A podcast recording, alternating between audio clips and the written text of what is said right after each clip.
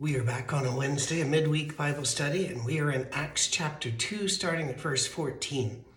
Those of you that watched last week know that I've got allergies abundant, so sorry for the, the coughing and the sounding as if you know Jimmy's fallen down the well. Lassie is not showing up yet. So, this, we're going to get into some good stuff. You ready? Peter stood up with the eleven, raised his voice, and addressed the crowd fellow Jews, and all of you who live in Jerusalem. Let me explain this to you. Listen carefully to what I say. These men are not drunk, as you suppose. It's only nine in the morning. That would have been a funny for them. Um, it, it doesn't really wash for us, but trust me, they would have laughed and kind of, well, yeah, you got a point. no, what you're seeing here, this is what was spoken of by the prophet Joel. In the last days, God said, I will pour out my spirit on all people. If you remember last week, there are those that really want the Holy Spirit to have only fallen on the apostles, only on men. And Paul talks about the men that are talking. So, looks like they got a point. But God is uh, up to something bigger here. And we found in chapter 1, there are about 120 people in that room and that many of them were women, including the mother of Jesus. All people, look at the next line. Your sons and daughters will prophesy.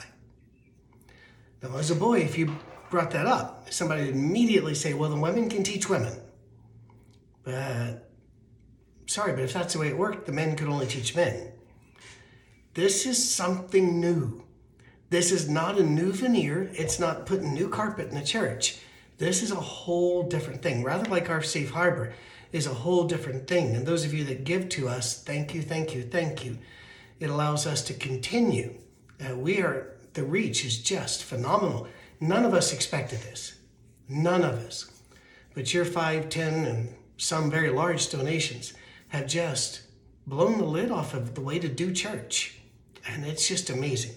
Oh, getting distracted. Thank you for your gifts and your love. Your sons and daughters will prophesy. Your young men will see visions. Your old men will dream dreams. Even on my servants, the lower in society. Oh, but he didn't stop there. Both men and women. Remember, I told you also last week that the Holy Spirit is often referred to in feminine terms in Scripture. This Holy Spirit walks in, comes upon humanity in a great and mighty way. And the first thing out of Peter's mouth is talking about all people, men and women, sons and daughters. He's it's right there. And people immediately run to one or two verses from Paul and say, Nope, nope, nope, nope, nope. That kills everything. Sorry, it does not. This is what God intended. He goes on further I will pour out my spirit in those days. This is all from Joel. They will prophesy. Who they? The men and women. I will show wonders in the heaven above and signs on the earth below blood and fire and billows of smoke. The sun will be turned to darkness and the moon to blood before the coming of the great and glorious day of the Lord. And everyone who calls upon the name of the Lord will be saved. Men of Israel, Paul, uh, sorry, Peter then says, Listen to this. Jesus of Nazareth was a man accredited by God to you by miracles, wonders, and signs, which God did among you through him, as you yourselves know. By the way, they were not a credible people. They, they did not just believe things because they saw something unusual. They questioned. They understood the supernatural versus the natural. They were not living in what Carl Sagan called a demon haunted world they they knew how to in fact luke the author of this book whenever he is detailing demonic possession separates it from epilepsy in his list. He understood that some things aren't from the devil many things aren't most things aren't. But it again so he's saying you saw them you know it's true. Besides all of jerusalem has been blown up over this resurrection story and how many people saw him. It they this is what everybody's talking about. This man was handed over to you by God's set purpose and foreknowledge, and you, with the help of wicked men, put him to death by nailing him to the cross. But God raised him from the dead, freeing him from the agony of death, because it was impossible for death to keep its hold on him. the agony of death. Back during Peter's time, uh, death was considered your you're ushering into a dark and horrible place.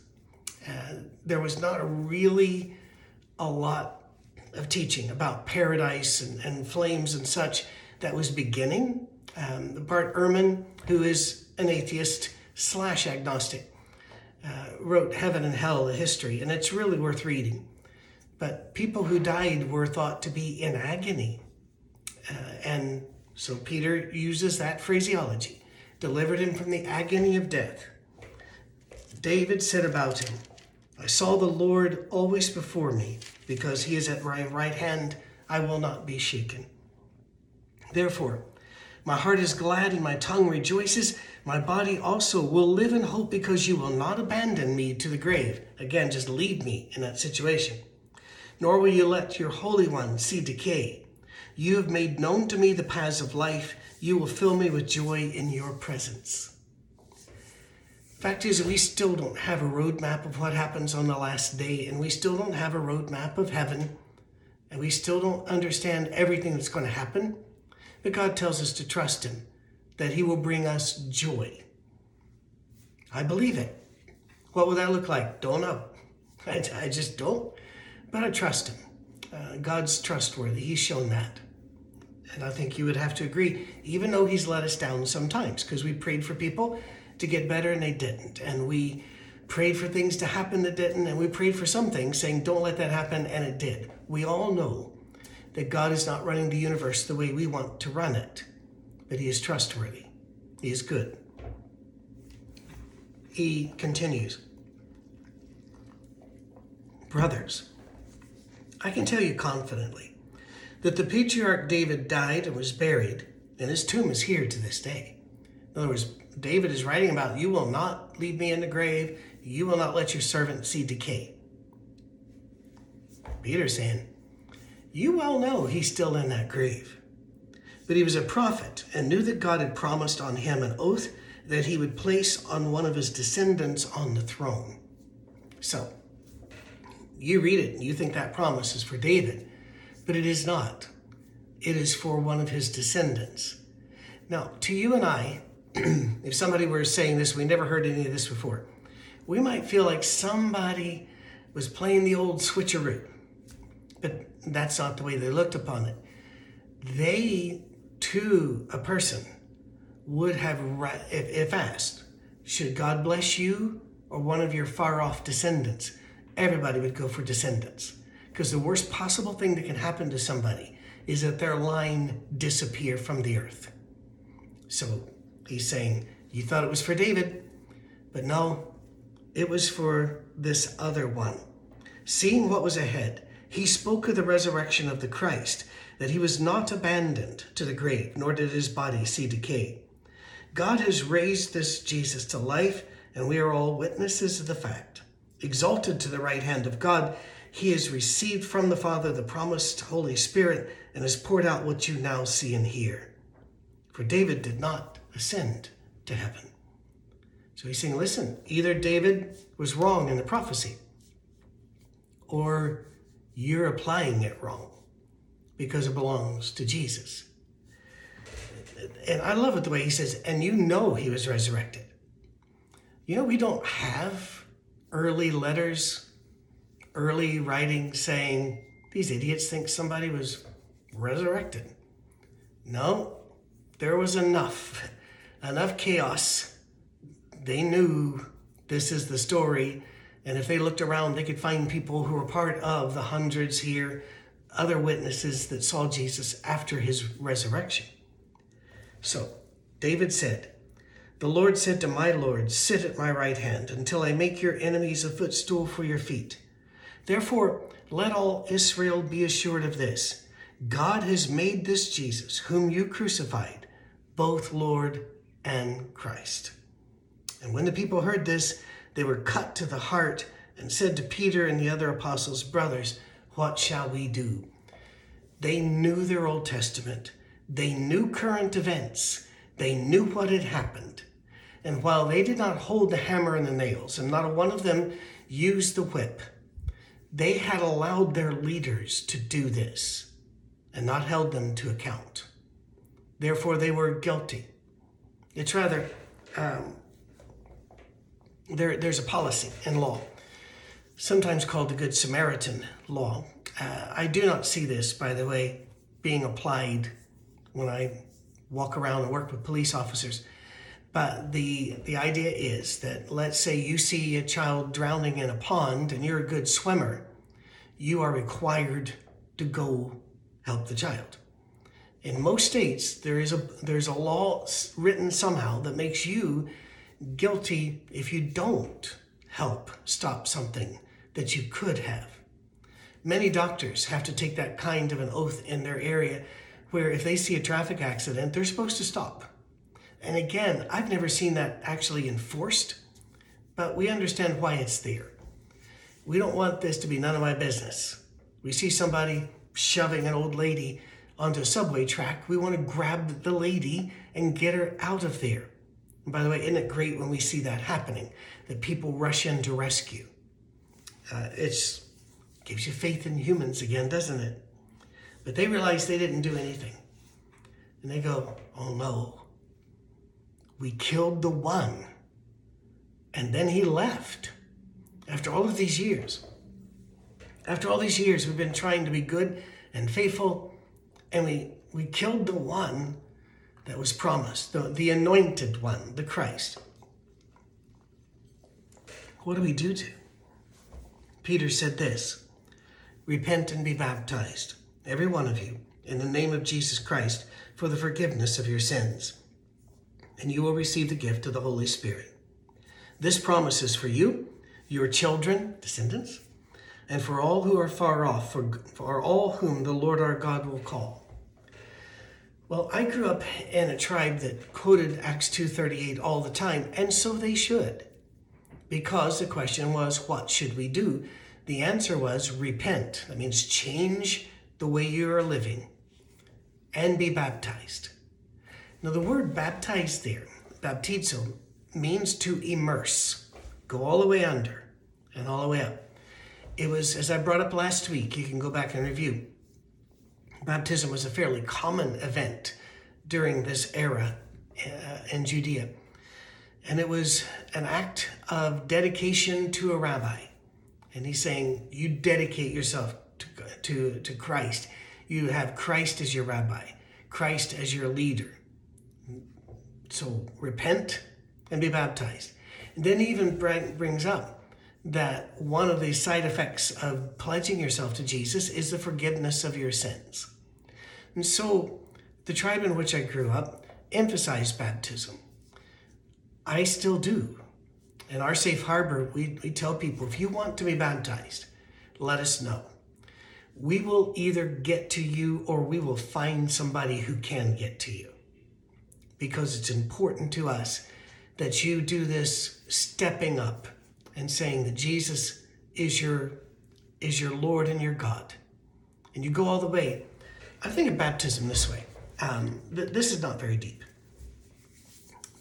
I think you can believe in your home. You can go, you know, I've looked at the literature and such, and I, I believe Jesus was the Son of God. You can repent in your home. I know, I've repented in my house before I met you.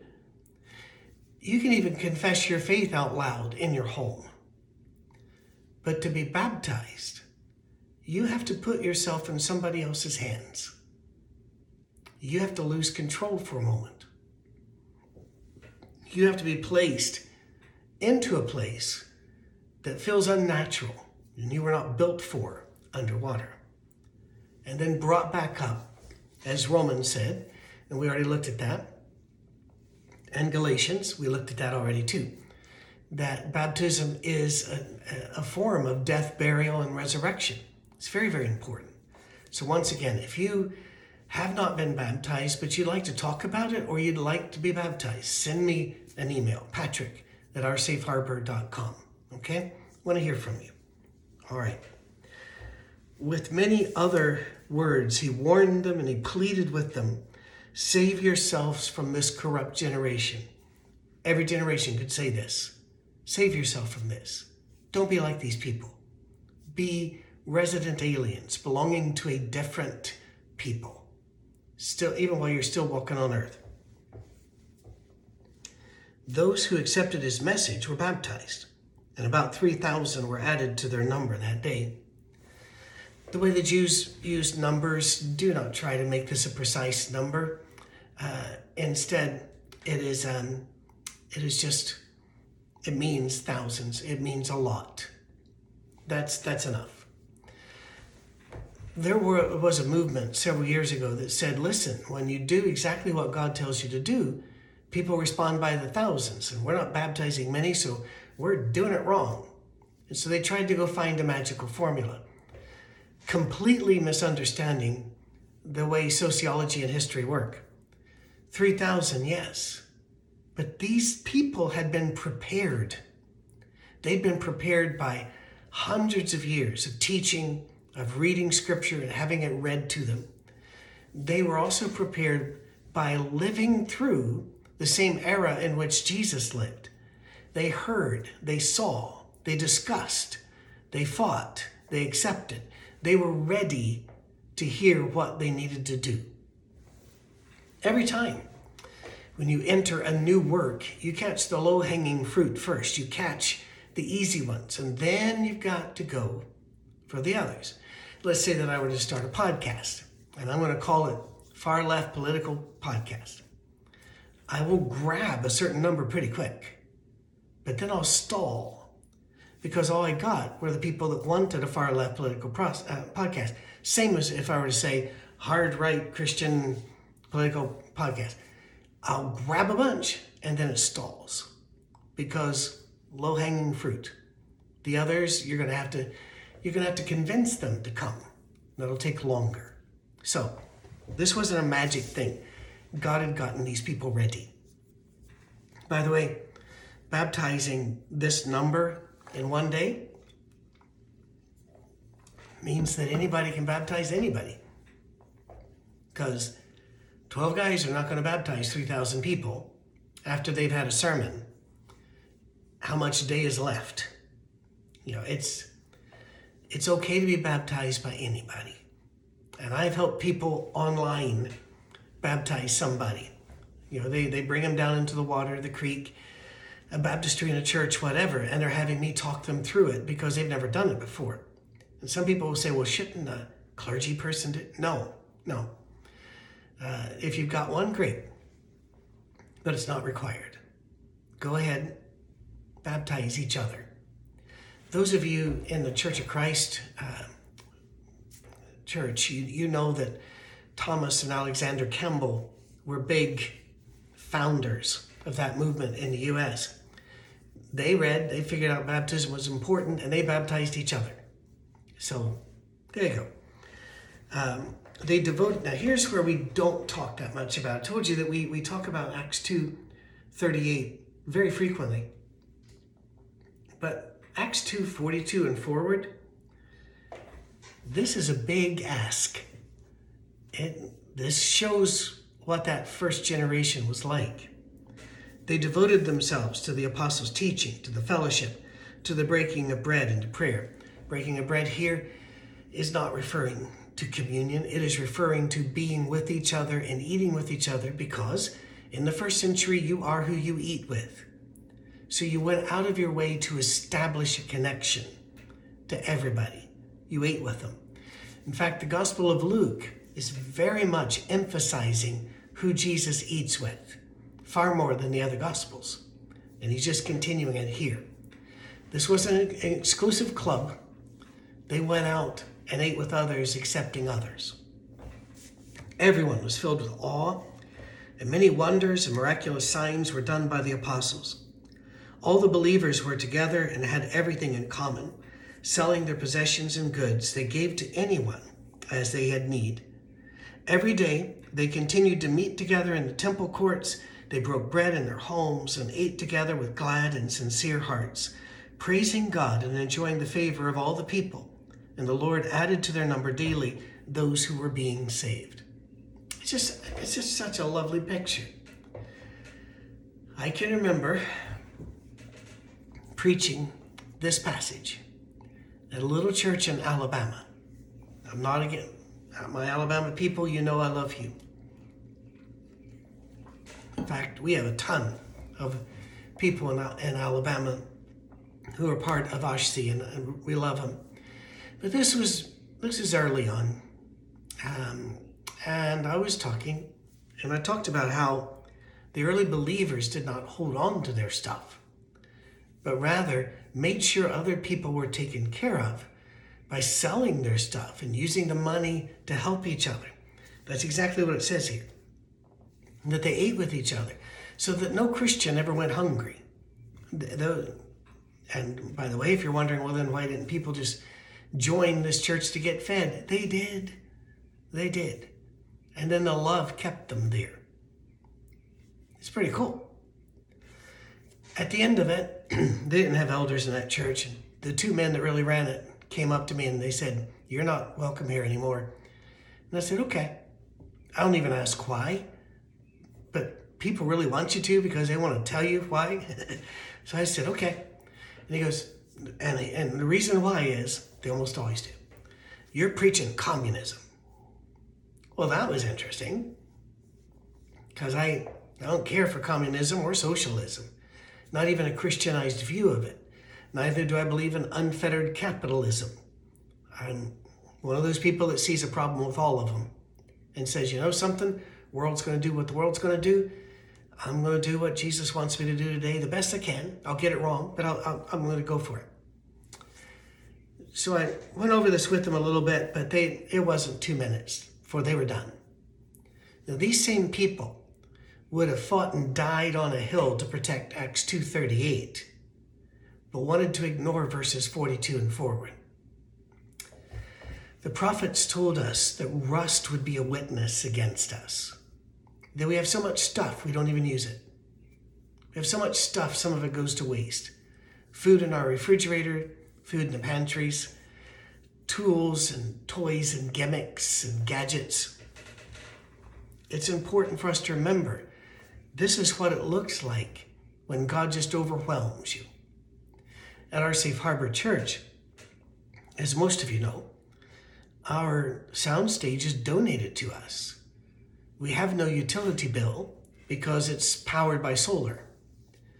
The people who live in that house have just said, no, it's God's house.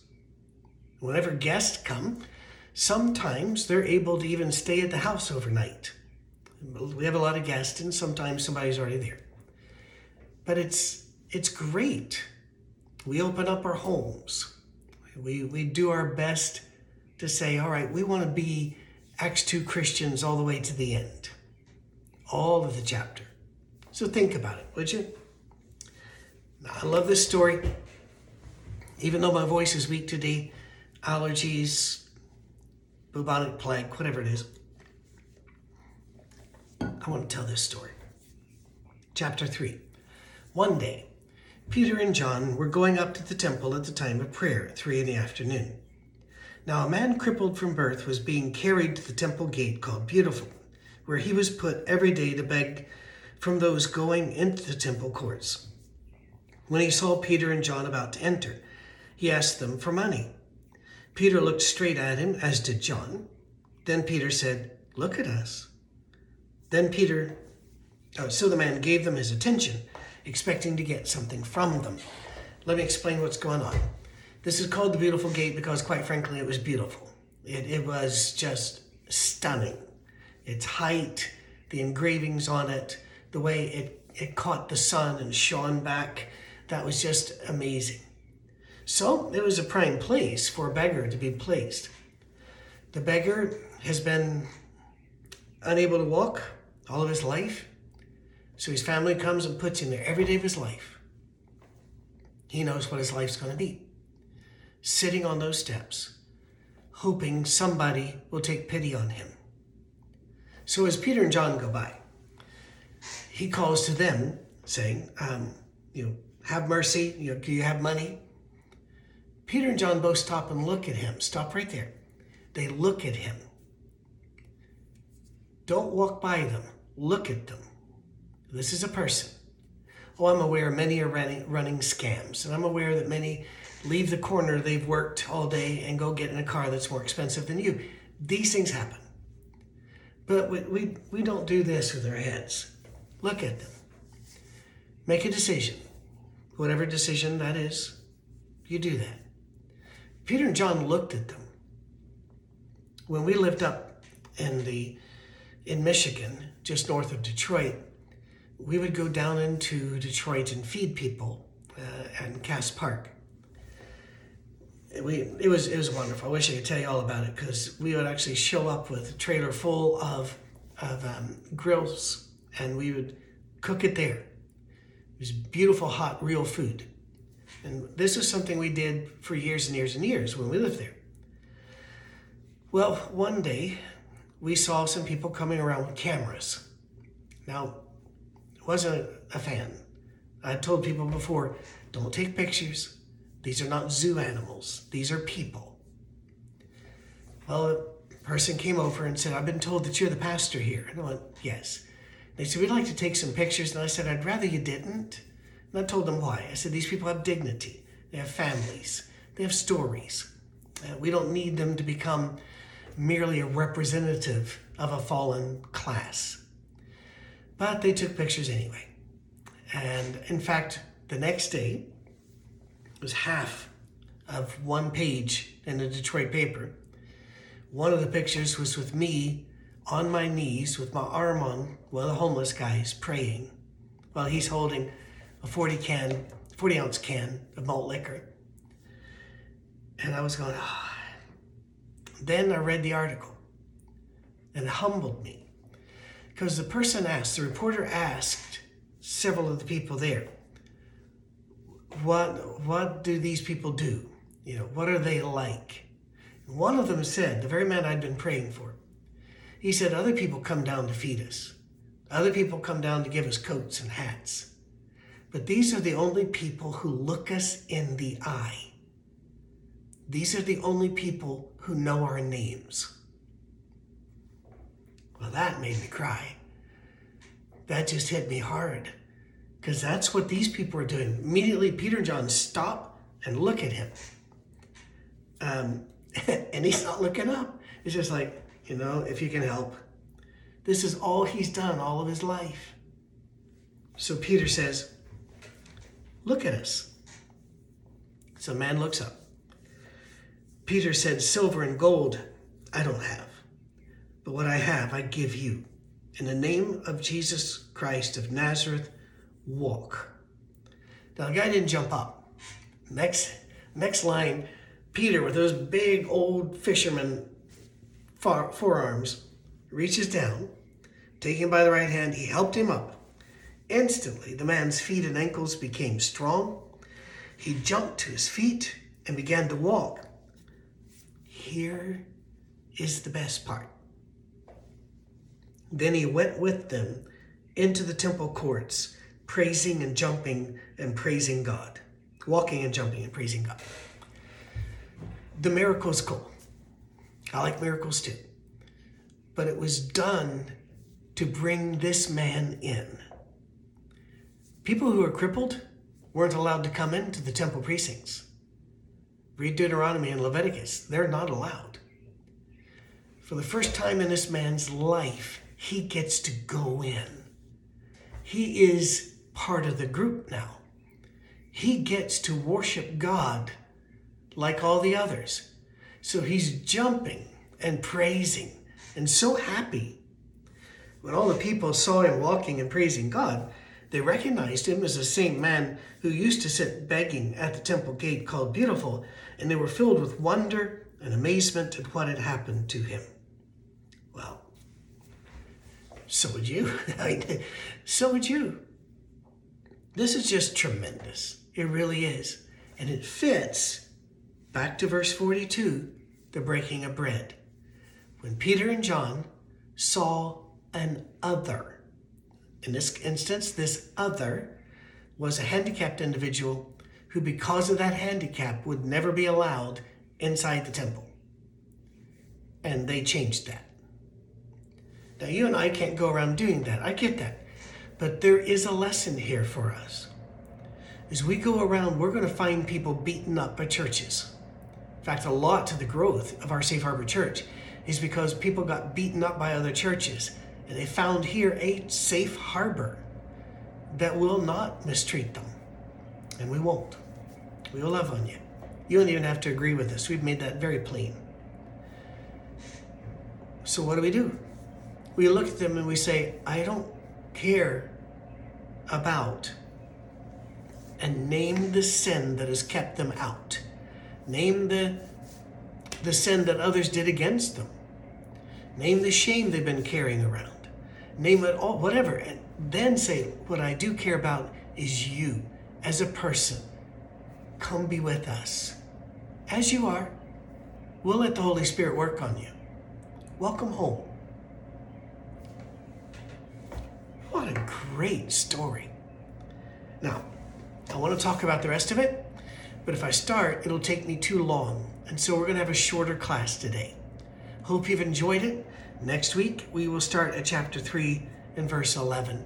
Thank you for giving. Thank you for praying for us. Thank you for coming to visit us at the soundstage. We love that. If you have any questions or you need to get in touch, Patrick at oursafeharbor.com. Have a blessed day.